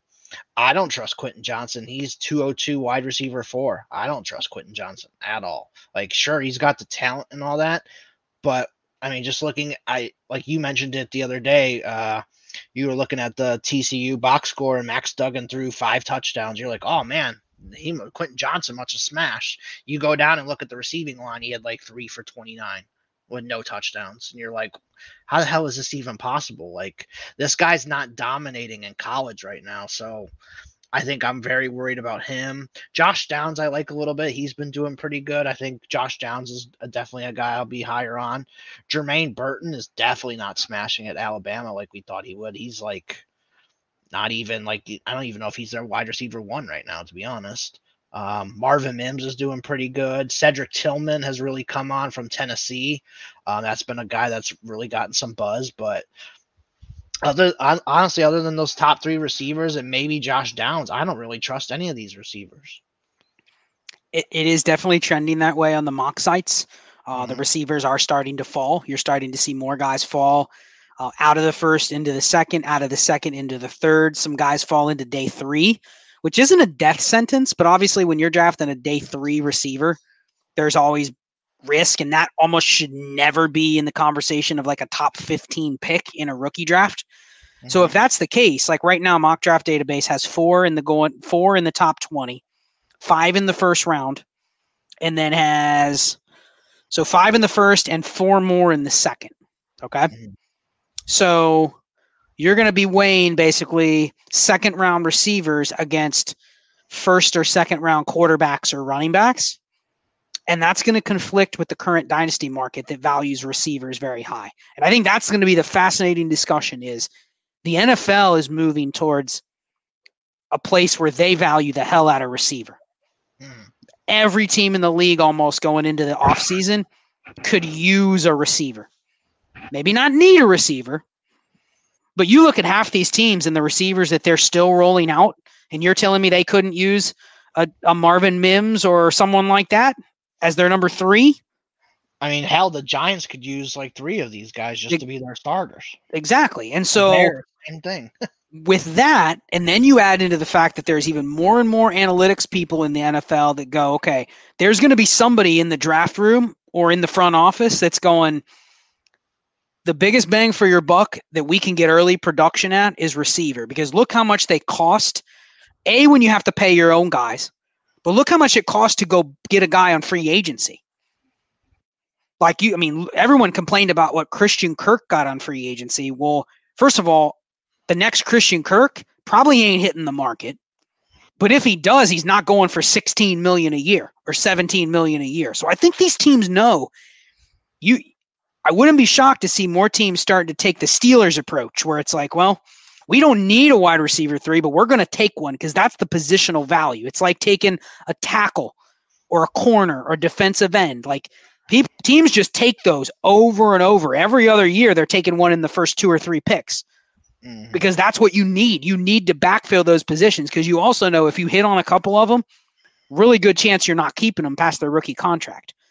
So it's going to be interesting to see with this swell of receiver value in the NFL, how does that work with a bad receiver class? You know what I mean? Do Right. does it mean that teams are going to push up the Jermaine Burtons and the Parker Washingtons into range where you're like, damn, Jermaine Burton went in the top 50. But then you'll get somebody like Ray that's going, he shouldn't be a top 50 pick. Mhm. So do you still draft him just the same as you would have Elijah Moore or George Pickens, or do you do you push him down a little bit? That's where we're going to have to weigh kind of the profile and the perception of the player versus the draft capital. Because one, the draft capital is going to be there, Eric. That the NFL is going to draft. I've told Ray this for a year. The NFL is going to draft a lot of receivers, Yep. probably higher than you think if you don't think this is a good class. So if Jermaine Burton goes in the mid second and you go, well, he sucked at Alabama, are you going to pick him in the first round of a rookie draft? Because the current trend says you should. But you may be like, I don't like Jermaine Burton. I don't think he's any good. Mhm. So then what are you going to do with the pick? I think that's going to be the fascinating dynamic to where I think there's going to be more value created with the picks than I'm going to be excited to pick the players. You know what I mean? Right. So let's I mean let's get into that. Like what what are your thoughts on uh you know, you have a bunch of mid to late first next year. The quarterbacks and the running backs are gone. Are are you going to be scared of of picking those receivers even though you know, man, I I don't trust Quentin Johnston, but he went in the freaking top 25 of the draft. Are you not going to take him cuz you just don't trust his tape or people you listen to, you know, Dane Brugler or Ray are going like, man, this guy sucks. I don't know why he's a first round pick. Are you gonna bite the bullet or and follow the draft capital and follow the market, or are you gonna kind of lean on your own evaluation? No, I've always been the the type of player that leans on my own evaluation and what I'm hearing from from Dane Brugler and Ray and all these other draft podcasts that I listen to. I that's where I typically tend to lean um, off of those. If I could trade those picks, though, uh, you know, rookie fever is a thing. It happens every year. People were like, "Oh man, I got to get this pick. Got to get this pick." And if I could, hey, I'll I'll ship you this 110 so you can draft Quentin Johnston. You give me, um, you know, one of your wide receivers that underperformed or something. Let's say, yeah, Jameson Williams. I can get Jameson Williams for that pick. Um, you know, maybe I get like a third round pick back with it or something. Here you go. It's all yours. I'll t- I'll take my chance on Jameson Williams on a profile that I liked a lot better. Uh, maybe he didn't really hit this year because of his injury. Um, and I get the extra draft pick and, and just let you take that. That's kind of what I usually t- tend to do. Or I can try and trade out Um, just trade it out for a 2024 first. Here you go. Somebody give me a 2024 first for this pick. It's yours, and I'll just uh, wait until next year. Yeah, I mean, I think that's going to be uh, one of the key things on how you handle those picks. I think everyone's going to be very comfortable picking in the top five, six, seven, because even if you don't get one of the running backs or quarterbacks, you're probably going to be in that tier of those top two or three receivers that you feel more than comfortable picking. Mm-hmm. It's when you get outside of that, and that's the thing is that the value of the picks, the one oh, I mean, just using this ADP, let's assume we have three quarterbacks, three receivers, and two running backs, right? Let's just let's not even count Levis. Let's just say the two quarterbacks, Young and Stroud, Bijan and Jahmyr Gibbs, and then the top three receivers. So you get to that 108, and now you're at a point, okay, I feel like there's not an obvious tier based on what we're looking at right now. This obviously could change, but history says, damn, dude, there's two first round receivers available to you. There's a first round quarterback available to you. There's three second round running backs available to you, that shouldn't be a pick that you trade out of. Yet mm. now you're looking at, okay, I got to really be confident in the player that I'm picking. And if I don't like that, that could be kind of the dead zone of where your picks are. And you kind of want out of those tiers. So are you somebody right now that will send a a pick that's not like a guaranteed 112, but like a playoff pick right now? Would you send it for Jameson Williams straight up? Just um, so you don't get stuck in this 109 range where it's like, damn, I wish I would have been able to trade for Jameson Williams instead of make this pick at taking Josh Downs. Yeah, uh, I would try and like like I said, get a third round pick back with it, something like that. If I can do that, I mean these 2023 firsts are are still valued pretty highly. So yeah, yep. if I can do that, um, especially like you know, if I'm a team with multiple firsts and I'm a team that's like kind of in the middle or tanking or whatever, I'll go ahead and, and try and get Jameson Williams and just take his zero for the year and then just bank and have him for next year too. You know, like I don't mind doing that. Like I'm not going to give up my early first round pick if it's that's my only pick. I'm not going to do that. But if I have, you know, like your teams, you have two or three extra first and I'm like in the middle of the pack or whatnot, like I'll go trade for JMO with that pick and, and do that. So yeah, that's something I would do. Or you use that 23 first while it still says random 23 first. You think it's going to be a 109, 110, but someone else might think it's going to be a 106, 105, right? Mm-hmm. I mean, you've seen me make a couple trades, and I've I've traded away, you know, a couple players in a first and a second, and got like Amon-Ra St. Brown. You know, if you can throw it in a deal where you you kind of pay up just a little bit, but you secure an asset like Dogtown always says from DNC Patron. He says if he's trading a 23 first, he doesn't necessarily care what he's getting as long as he can project that that player he's getting is going to have some insulation. Like I'm pretty confident I can sell Amon-Ra St. Brown for a 23 first whenever I want. Right. So really I'm not losing a first. I'm losing the pick, but I'm not dealing it for you know, Davante Adams who could fall off a cliff, and then I'm I'm screwed. You know what I mean? I blew the pick. I didn't keep any insulation. So I think that's key. I want to move my 23 first for the exact discussion we're having. Mm-hmm. But if I can buy some insulation with it and I pick up a guy that I know I'm going to feel comfortable, even if I wish on the clock next year I could have got Josh Downs instead of Jameson Williams, I'm not going to be kicking myself saying like the process of picking between those two was bad. Mm-hmm. I can live with it. You know, I can't live with the fact that I took Jameson Williams and I traded away the 103. Yeah. And then I missed out on the chance, not even to draft a guy, but like, damn, the 103 could be a pick that's worth two firsts the, on the clock.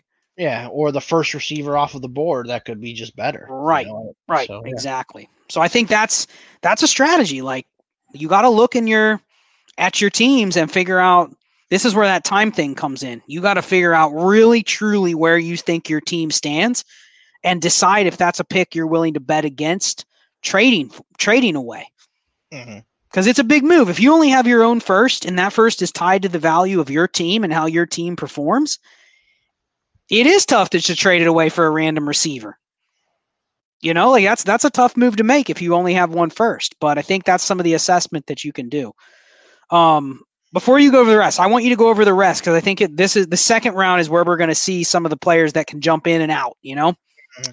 um, I just want to share some data though, just to kind of see where it lines up. Uh, so historically, over the past decade, uh, try to guess how many quarterbacks on average go in the first round. Uh, I would say three.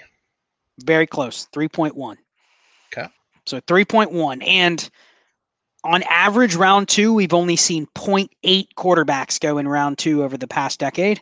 And I say round two only because I think in a lot of circumstances, uh, a round two quarterback, I know it's not awesome, but a round two quarterback is usually worth a, a top two round rookie pick. Like I'll still take some of the second round quarterbacks mid second, late second of a rookie draft, right? Maybe Mm-hmm. even high second, depending on who they are, what their skill set is. So, for purposes of this, though, you're only on average in the first two rounds for quarterbacks, you're looking at about 3.9 historically that go in that range. So, if a class has more than four quarterbacks that you're taking, like in the first two rounds of your draft, and let's even narrow it down. You remember the the podcast we did on the draft pick warp? Yeah. So like the even the mid to late seconds start to really fall off. Yep. It's really about four quarterbacks. If you get more than that, you're you're you're seemingly ahead of the curve in terms of the strength of the class. That was one of the, my points I wanted to bring up, so I might as well just bring it up while we're on it. So, if I looked at, I'm looking at this ADP now. Some of these guys are going to go back to college. I understand that. So we're not going to have all of these guys, but from 101 so let's say through the fifth round, which is most people's rookie drafts, we have 15 quarterbacks currently listed on here that would go in the draft. Now, obviously, some of these guys are going to go back. Some of these guys are not going to come out. Some of these guys are, will come out, but they'll end up in like the fourth or fifth, sixth round, and we're not going to even take them. But it's curious to see, like, man, what if we do get? I mean, the odds of it are, are very low, but if we had all of these quarterbacks that came out and they were all up there, man, like crazy to think about. So I'll just name I'll just name off the, the 15 guys here. So there's Stroud, Young, Levis, and Richardson. We already talked about. Uh, right now, Tyler Van Dyke is next. KJ Jefferson from Arkansas. Tanner McKee from Stanford. Uh, McKee has gotten some buzz as um, a guy that's like the scouts like and stuff like that. Uh, Hendon Hooker from Tennessee. His case will be interesting because he'll he'll be a 25 year old rookie coming out next year. So it'll be interesting to see how NFL teams value him. I don't think that matters too much at the quarterback position, but still be interesting to see. Cam Rising from Utah. Cameron Ward from Washington State. Jaren Hall from BYU, who I really like.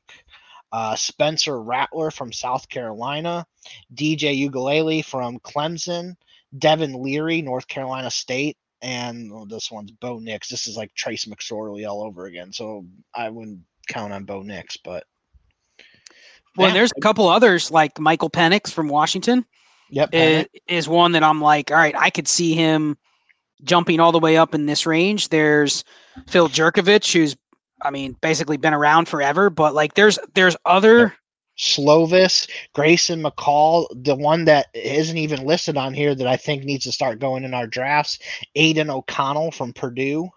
That's Mhm. another one too. So Well, and I think this is the difference between mock drafting in September versus next year. Right. If you're mock drafting in April, it this will be a lot more narrowed down, right? yeah, I agree. And I think people when they get in a mock draft, they go, they're in the fourth round, they go, you know what? I have no clue who to pick. So let me just take Cam Ward. He has a 1% chance of going in the first round. So I might as well just take him. So it creates this like vacuum effect where there's a ton of quarterbacks in these mocks. Right. And I've told Dan- Dynasty Barry this, who runs the ADP at Destination Devy. I've said people are taking way too many quarterbacks. It doesn't align with what I said, like the the four quarterbacks that on average go in like rookie draftable range. right. That doesn't align with the 15 that are going in the mock draft. So Right. a lot of these are going to be honestly running backs that just get drafted that people just take like we did this year. That's when it's going to fill Correct. most third and fourth rounds. Um, but it's curious because you know on average only about four quarterbacks go. Uh, let me ask you the same with running backs on and I'm here. Here's how I break it down: quarterbacks, the first two rounds. If you're outside of that, I don't care. Receivers, the first two and a half, three rounds, if you're outside of that, I don't really care. Running backs, the first four rounds, I'll be a little liberal with the running backs and say the first four rounds, that's where the bulk of your first two round rookie picks are going to come from. Mm-hmm. Okay. So, how many running backs on average go in the first? In the first round, I'd probably say it's like 0.5. it's higher because we've had more 1.3. So, but I think you're like me. Do you really care if a guy goes pick 32 or pick 44 at no. running back?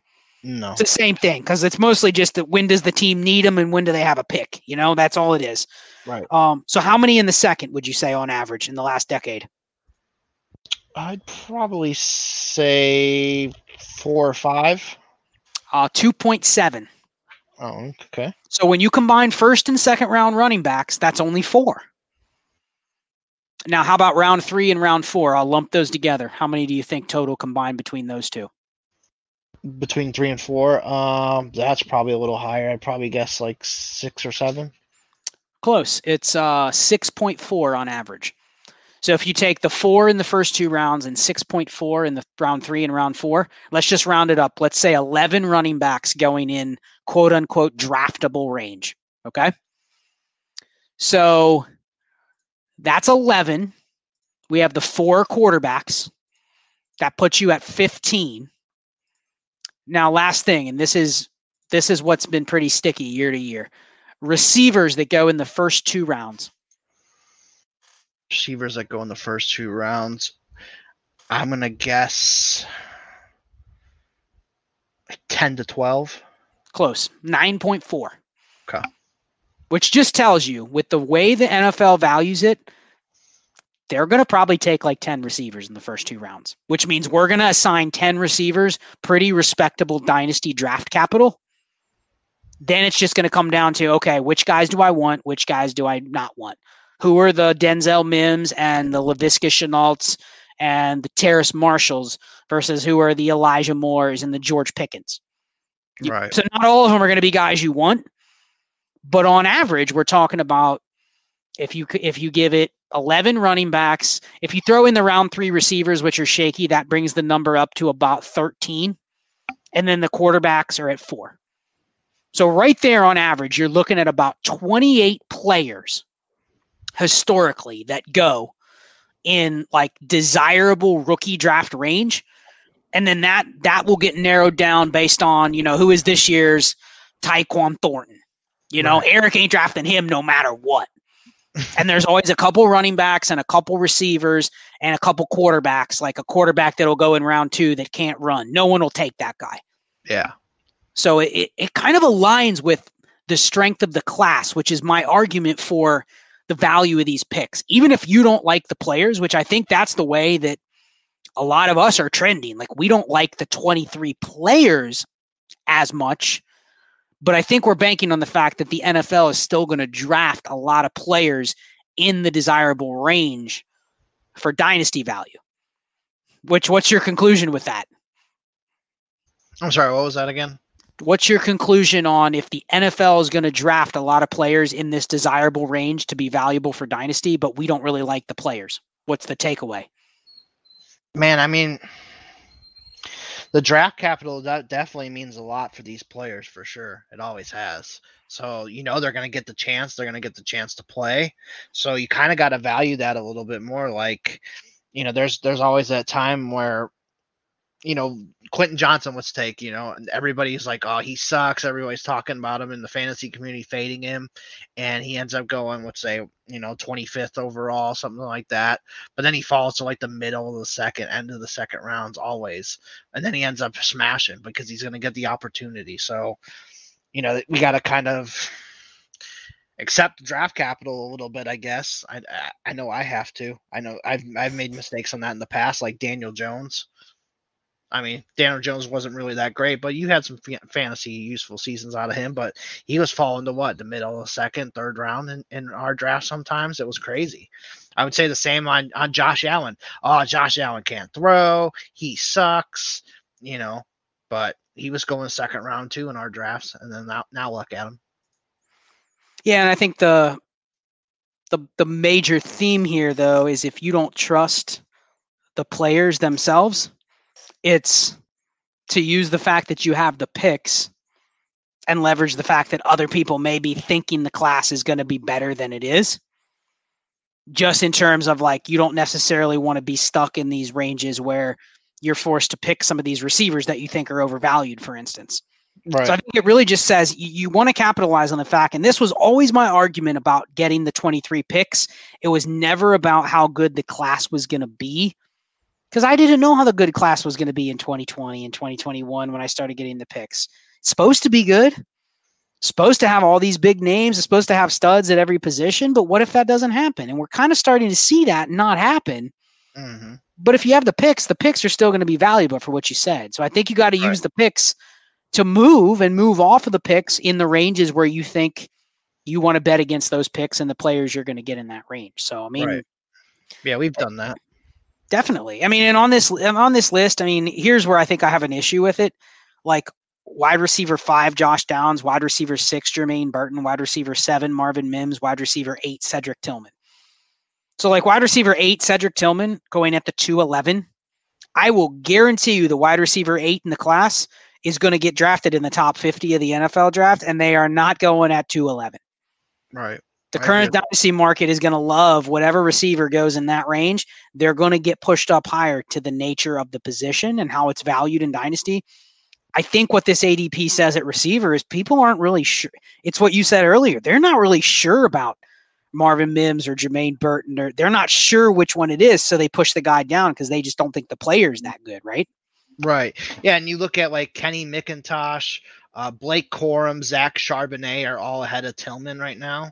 But like those guys could all easily be like fifth round picks. Like I heard um, from one of your um, I think it was one one of your members or maybe Ray's, I, I forget which one, but talked about how Charbonnet was like valued as like a fifth or sixth round pick uh, by the committee last year, and that's why he didn't come out. So, hmm. like, if he's you know valued that way already, like Tillman's definitely going over him, as well as a lot of other receivers. Like if these guys end up going in the fifth, sixth round that I just mentioned, like the receivers are definitely going ahead of him. There's going to be other running backs that probably jump ahead of them. There's probably going to be some tight ends that jump ahead of them. So yeah, it's just it, will be interesting to see how it plays out. But I think that that we can take away some psychology from this mock draft. It, it tells you what should be happening is the receivers should be going higher the mm-hmm. running backs and the quarterbacks should be going lower. But I think that tells you where people are psychologically with these players. And you nailed it at the beginning. People don't trust this receiver class. Now, it, part of it is Ray doesn't trust this receiver class, and it's mostly mm-hmm. people that are listening to Ray on a daily basis talk about yeah. how you know if he if they listen to Wake Up and he's going, oh, I don't know about these receivers, like mm-hmm. that's going to reflect like psychologically in the rookie draft. You know what I mean? Mm-hmm. But you know, ultimately, it it's going to be it's going to come down to what the profiles look like and what the draft capital looks like. But it's just an interesting exercise. I think we can continue to watch for some trends in this ADP and that maybe reflect on what people are going to be thinking heading into draft season. Yeah, and then I'll, I'll just mention again, man. I'm I'm really fascinated by this quarterback class. Like especially if Stroud, Young, Levis, and Richardson all come out, and then some of these other guys come out too that we're kind of valuing kind of highly. Like I've seen um, Mel Kiper, he's talked about Jaren Hall, he's talked about the Cam Risings, he's talked about Cam Ward, uh, Aidan O'Connell. Like he's mentioned these guys on his like top ten list, and if those guys come out, man, like how many could we have another 2021 quarterback class where we have five or six or seven quarterbacks in the first round. Like it's definitely in the realm of possibility. Like if we can get uh, that many quarterbacks again. Hey, if it happens, all that's going to do is drive up the value of your rookie picks. Yeah, for sure. To the point where you don't need everybody to like those guys, but you just need one or two people to like them to where you go, man, I, I kind of want to trade for that 110, 111, 112. We didn't have that this year. That's what killed the value of the 22 picks. Was the fall of the quarterbacks. You know, we had the I mean, you sensed it, the fall of the quarterbacks and the lack of options at running back. It kind of just felt like, hey, I got to pick a receiver. Cool. worked out good. You got some good players, but there just didn't seem like there was a lot of movement this year in rookie drafts for the lack of quarterbacks and the lack of running backs, and that's always that's always what drives people to you know their roster construction and not having those two positions a lot of times is going to drive them to seek those out by trading for those picks more. So i'm here for it man. Right. give me five top 50 running backs. Give me seven first round quarterbacks. That'll make it a circus well, next year. we'll just kind of run through it real quick. Like if you look at the afc east i would say the jets could be in the possibility of looking at a quarterback if zach wilson fails this year. Uh, at afc north uh, probably nobody. I could, I mean, unless you think Kenny Pickett's a complete failure, but I don't see that so far. No. Um, so I'd probably say the AFC North is set. AFC South, I would think the Colts got to look at one, the Texans got to look at one, and the Titans got to look at one. All three of those teams could be in the market for um, a rookie quarterback this year. I mean, I know you you like Malik Willis, but do you, you know if they if the Titans bomb out like we think they might here, and they end up with a top ten pick, and they got a shot at Will Levis or Anthony Richardson, you know, having Malik Willis, I don't think that stops them from drafting Will Levis or Anthony Richardson. Do you? No, I, I think you're right. I think the I, do I think it's likely that the Jets will look at a quarterback? No, but I think it's easier to go. It's easier to go through the teams and go. They are not going to look at a quarterback. Everyone else could, and I think if you just say they're absolutely not going to, it's less mm-hmm. than half the league. Well, yeah, that's why I'm gonna keep. I'm gonna keep going here. AFC West, probably none of those teams. So that's the whole AFC there. NFC East, the Giants are definitely gonna look. I think Washington could look, and then Dallas and Philly are fine. AFC North. Uh, the Lions will definitely look for one. The Bears could, if they are just completely out on fields in this new regime, uh, which I doubt, but they haven't really put anything around them either. Um, I think it's a, definitely a possibility. Um, I think the Vikings are probably locked on to Cousins for another year after that. Uh, Packers South, could look for another one to replace Rodgers. To replace Jordan Love, yeah. Or or two years down the road with Rodgers, you think that'd piss him off?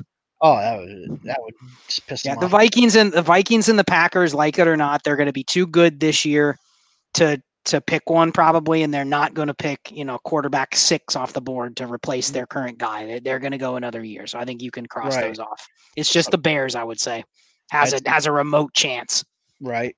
I think Carolina definitely, Atlanta, I think Atlanta should definitely look at one of those top guys if they're everyone in everyone in the NFC South. Yeah, could. yeah, yeah. You're right. Every team in the NFC South, even Jameis, because Jameis is going back to James. Although the Saints traded their first, so yeah, they're they they'll be out of that. And then um, the West, the Seahawks, obviously, and that's probably it from there. So, and the Rams will probably trade their first here for for Tee Higgins or something. I don't know at some point. So yeah, but yeah, so, I mean, there's there's options, and there's there's always that. That's the thing is that's just the type the teams you named. You named at least a dozen teams that could look. Mm-hmm. And we it's also, not all going to be rookies. It's going to be some veterans that end up going there too. Like right, if Tannehill leaves, Tannehill could go somewhere like you know, what if Arthur Smith says, "Oh, I can win with Tannehill," and they just go get Tannehill and Ridder, you know, and just stick with that. You know, they could do something like that. Yep. I mean, how do we know it, it crazier things have happened, but how do we know there's not a couple veterans out there that we think they're stable, and then mm-hmm. it comes out that they're really not, you know, and it doesn't mean they're not good. It just means maybe they, you know, maybe maybe a team makes a swap somewhere, you know, like that. Expect there to be a dozen teams that in the mix for a quarterback, which just opens the floodgates for you know, Gar- Garoppolo could end up somewhere next year, mm-hmm. probably. Mm-hmm. Um, yeah, there's there's all kinds of different possibilities. So I'm not saying there's going to be like 15 rookie quarterbacks in this draft that are worthy, but I wouldn't be shocked if we have like maybe seven or eight. We have a really strong uh, quarterback class that we can consider from. And like you said, it really bumps up the value of our rookie pick. So I'm looking forward to that. Yep, that's trust me, as much as I might say, hey, like I, I don't really think there's going to be four quarterbacks or five quarterbacks in the first round, and I'm not excited for them. I'm here for. I think we agree. We want as many skill players drafted high as possible, right? Oh yeah, for sure. Just just bring some more value back to those picks makes it a little more chaotic when it comes to draft time and your picks hold a little bit more value. This was this year's class was it's almost lucky that we got out of a lot of our picks, mm-hmm. but it was very deflating when you didn't have the picks to get out of, you know, like when you had to make those picks. It, this was one of the most this is probably the most deflating rookie draft I've been in, honestly. Mm-hmm. Like there's a couple players you wanted and it was just like, okay, yeah, cool, I have to make a pick. Mm-hmm. It wasn't that fun. So I, I'm kind of I'm ready for 2023 to bring that chaos back. Yep. And then we'll just quickly touch on the tight ends. There's really not much to touch on here since we didn't mention them. But uh, Michael Mayer, obviously, he's like the, the the hot ticket at tight end, and people are talking, oh, he's going to be a first round uh, pick in the NFL draft. I think me and Scott are kind of on the same page that he's a little overrated. Like his athleticism is not going to be where it needs to be. So he's kind of like, eh, would you kind of just call him maybe like a better version of Kyle Rudolph when he came out, something like that? So I've been very adamant that Michael Mayer is overrated, right? Right. And so I went to the the Devy Marketplace Discord and I posted about that. I asked Shane Hallam, who I really respect Shane Hallam. He's a grinder, he's an NFL draft grinder and he had made a comment on the last Devy Marketplace podcast that he had Shane, he had Michael Mayer locked in as a top ten rookie pick. And if you're going to be a top ten rookie pick, you're going to be have to be a first round pick in the NFL draft, right? Yep, I agree. And he said, yeah, he's a locked in first rounder. So I went on there and I said, you know, one interesting take from your last pod. I said, Michael Mayer, I've heard a lot of people discuss the fact that he's not going to be as athletic as we want. Um, you know, I'm big on looking at 40 times and RAS score and stuff. Like if I, I went and looked at how many how many tight ends have gone in round one of the NFL draft in the last decade. Uh, how many of them have had a 40 time under four seven that have gone in the first round in the last decade? Under four seven, uh, or, or, higher than four seven, so higher, slower. Um, I'm gonna guess. I, I'm probably gonna say zero, but maybe one. Zero. Okay. Zero. So now I'm not saying Michael Mayer can't run a 4 7, but I think it's fair to say I'm not sure he can run a 4 7, which means if he runs like a four seven five, for him to go in the first round, it's going to be a team that goes, we don't care about his speed. We care about his agility, his production, the fact that he dominated at Notre Dame. Like there's going to be other reasons they're pushing him up, right? It's not going to be athleticism. So I go, yeah, I'm just not sure if he's going to go the first round. And if he doesn't go in the first round, I'm not wasting a rookie pick on him. He's basically like another Trey McBride or a Pat Freiermuth. Those guys weren't first round rookie picks. You were an idiot if you took them in the first round. Right. So I'm like, he's probably closer to those guys than this elite tight end that has to be a first round pick. Here's what he said, and it's made me change my tune. Okay. Uh, he acknowledges the fact that Notre Dame is going to help Michael Mayer. Right. They've produced like five NFL tight ends in the last four or five years. Like yeah. that's going to help. People already know him. They've known him for years. He he's already. It's almost like recency bias isn't going to hurt him as much as other prospects because they've already been slotting him in this slot for years. Right. So that's right. the first thing. Uh, he also said he ran a four eight four in high school. Okay. Verified four eight four at one of their events. So like okay, we have a time to say he's not going to run a Jalen Wydermyer 5 or something like that. Right, right. Okay, so he's not going to completely bomb out. So assuming he got just a little bit faster, is in better shape than he was in high school, maybe he can run a 4 7. Mm-hmm. But this was the third thing. He goes, number one, and shout out to Shane because he literally has changed my mindset on this. Number one, he's going to ride the fact that he's productive.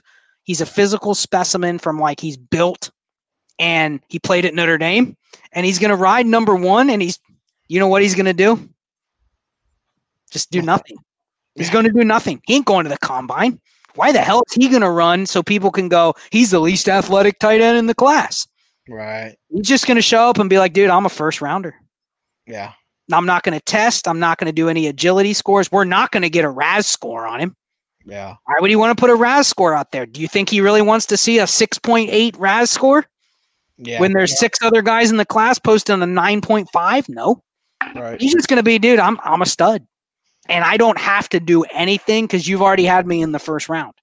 Right. That, so that was his opinion. Well, he ain't going to do anything. There's no way he's going to match up athletically. So why would he even bother when I think athleticism at tight end matters like more than anything to these teams. They don't draft unathletic tight ends. Right. And that that and I think I agree with you that he's probably going to be a little unathletic and like his RAS score will be like in the sixes like you said and that fits that goes uh, below your threshold of where you want your your RAS score tight end. But we're not going to get a RAS score. Well, well, I, I know, but What- would have been, right? Yeah, we're gonna assume that that he's probably you know like a four seven five, like you said, or something like that. It kind of be makes that low, but it it won't be. He's not going to be one of these like. Uh, okay, he posted a nine two RAS and he went in the first round. Like that. That's a that's an elite. That's like a T.J. Hockenson type profile. yeah. But he's probably going to be closer. Like he's a maybe a less athletic Pat Freiermuth, but Mhm. that's not a bad player. That's just not a consensus top ten dynasty pick. Right. That's the only thing I'm challenging. I think he's probably damn good. It's just it, I see people mocking him. And I mean, where did he go in the mock? He was at He's uh, two Uh, oh one. 201. Like, Yep. I, I don't know.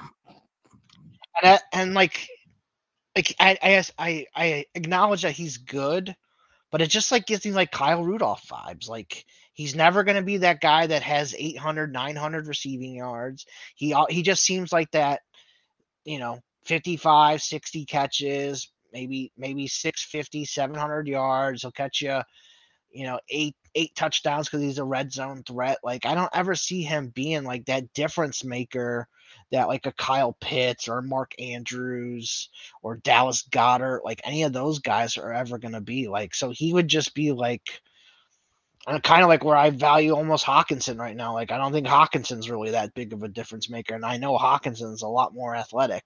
Like Noah Fant's super athletic, but he isn't doing shit right now. Like I just think Michael Mayer just kind of falls falls in that range of of those tight ends for me, where it's like it's not really a difference maker. Yep. No, you stated it perfectly. I mean, if you drafted Pat Freiermuth or TJ Hockenson in a mm-hmm. first round of a rookie draft, you it wasn't a smart pick. Second round, you know, 204, 205 in, in a tight end premium. Okay, I can live with that. Mhm. I think that's that's just the disconnect is you get a lot of people saying he's a locked in first round pick, and I'm like, I, I'm not taking him over a first round receiver. Right. You know, I'm just not chasing because for him to hit, he's pre- he's going to have to hit above the Hockenson range, and like that's probably not a great bet. So, interesting discussion. But it was.